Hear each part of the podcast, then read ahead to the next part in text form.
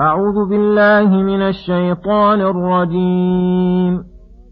وإذا ضربتم في الأرض فليس عليكم جناح أن تقصروا من الصلاة إن خفتم أن يفتنكم الذين كفروا.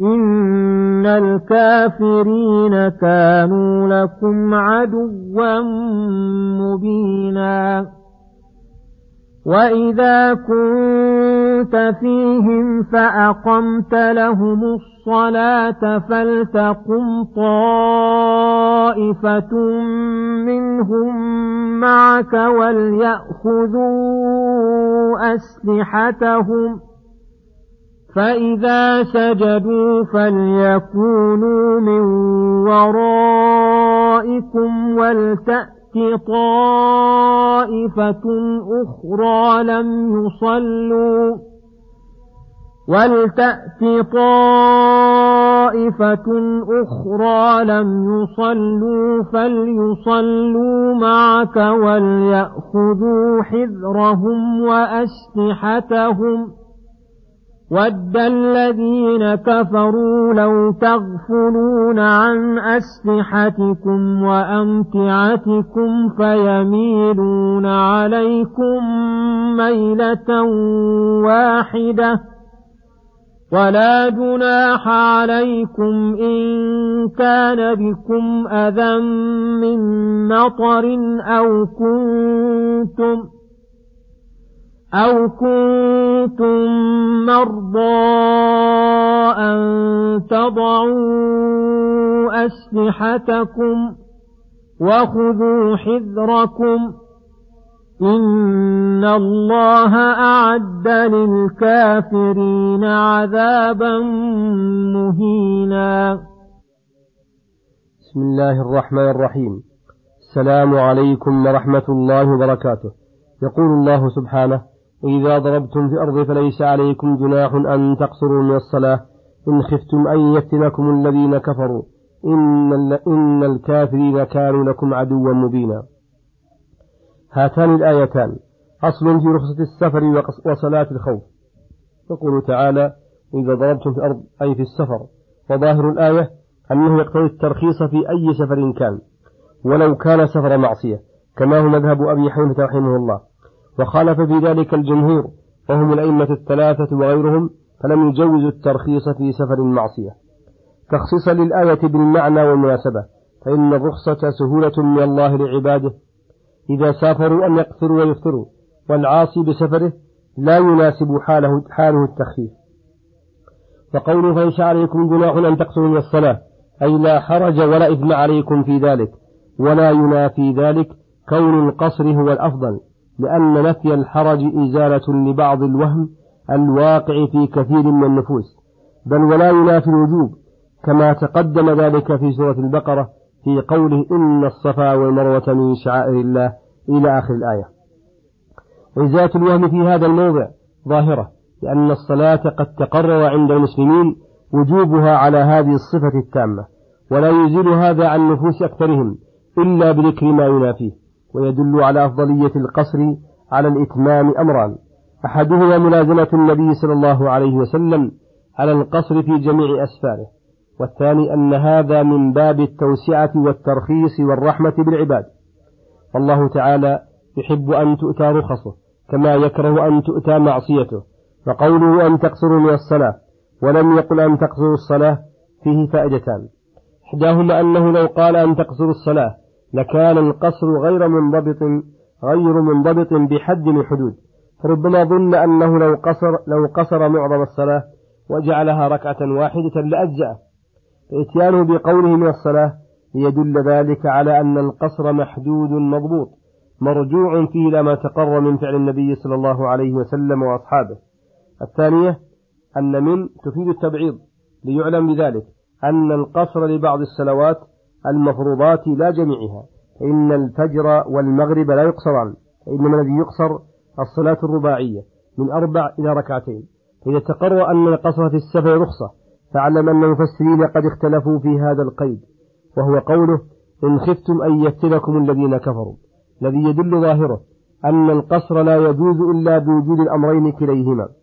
السفر مع الخوف ويرجع حاصل اختلافهم إلى أنه هل المراد بقوله أن تقصروا قصر العدد فقط؟ أو قصر العدد والصفة. الإشكال إنما يكون على الوجه الأول. قد أشكل هذا على أمر المؤمنين عمر بن الخطاب رضي الله عنه حتى سأل عنه النبي صلى الله عليه وسلم فقال يا رسول الله ما لنا نقصر الصلاة وقد أمنا؟ أي والله يقول إن خفتم أن يفتنكم الذين كفروا. فقال رسول الله صلى الله عليه وسلم صدقة تصدق الله بها عليكم فاقبلوا صدقته أو كما قال. فعلى هذا يكون هذا القيد أتى به نظرا لغالب الحال التي كان النبي صلى الله عليه وسلم وأصحابه عليها فإن غالب أسفاره أسفار جهاد وفيه فائدة أخرى وهي بيان الحكمة والمصلحة في مشروعية رخصة القصر. فبين في هذه الآية أنهى ما يتصور من مشقة المناسبة رخصة وهي اجتماع السفر والخوف. ولا يستلزم ذلك ألا يقصر مع السفر وحده.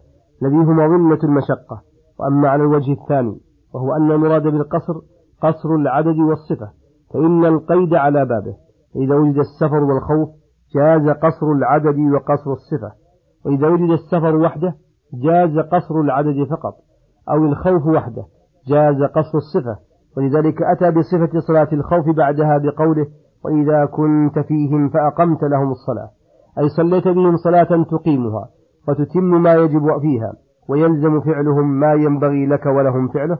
ثم فسر ذلك بقوله فلتقم طائفة منهم معك. أي وطائفة قائمة بإزاء العدو كما يدل على ذلك ما يأتي فإذا سجدوا أي الذين معك أي أكملوا صلاتهم وعبر عن الصلاة بالسجود ليدل على فضل السجود وأنه ركن من أركانها بل هو أعظم أركانها.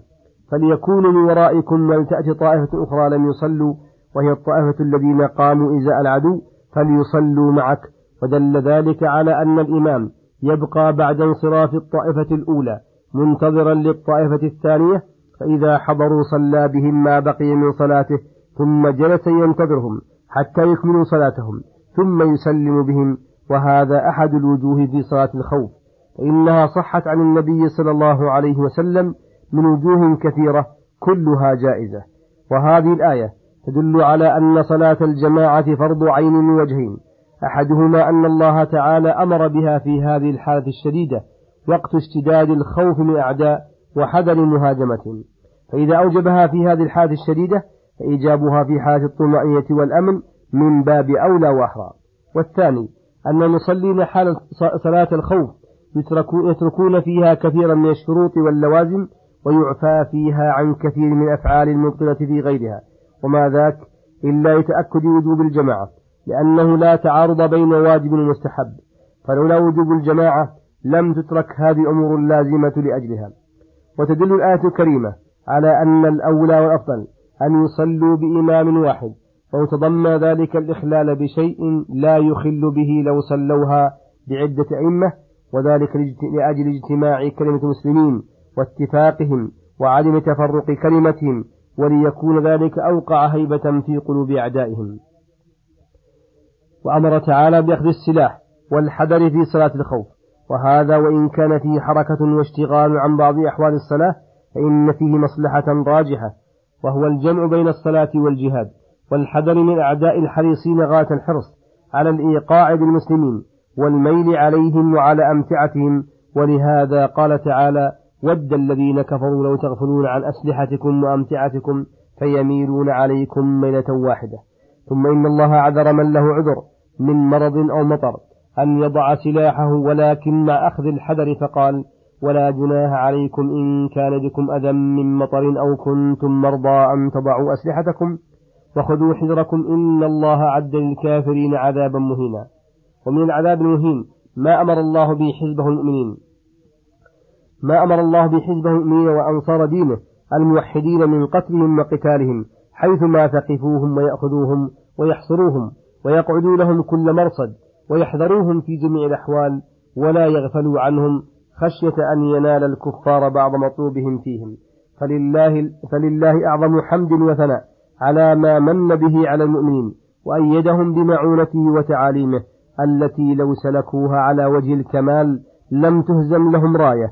ولم يظهر عليهم عدو في وقت من الأوقات فقوله فإذا سجدوا فليكونوا من ورائكم يدل على أن هذه الطائفة تكمل جميع صلاتها قبل ذهابهم إلى موضع الحارسين وأن الرسول صلى الله عليه وسلم يثبت منتظرا للطائفة الأخرى قبل السلام لأنه أولا ذكر أن الطائفة تقوم معه فأخبر عن مصاحبتهم له ثم أضاف الفعل بعد إليهم دون الرسول فدل ذلك على ما ذكرناه.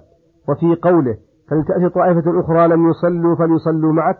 دليل على أن الطائفة الأولى قد صلوا وأن جميع صلاة الطائفة الثانية تكون مع الإمام حقيقة في ركعتهم الأولى وحكما في ركعتهم الأخيرة فيستلزم ذلك انتظار الإمام إياهم حتى يكملوا صلاتهم ثم يسلم بهم وهذا ظاهر للمتأمل وصلى الله وسلم على نبينا محمد وعلى آله وصحبه أجمعين. وإلى الحلقة القادمة غدا إن شاء الله. والسلام عليكم ورحمة الله وبركاته.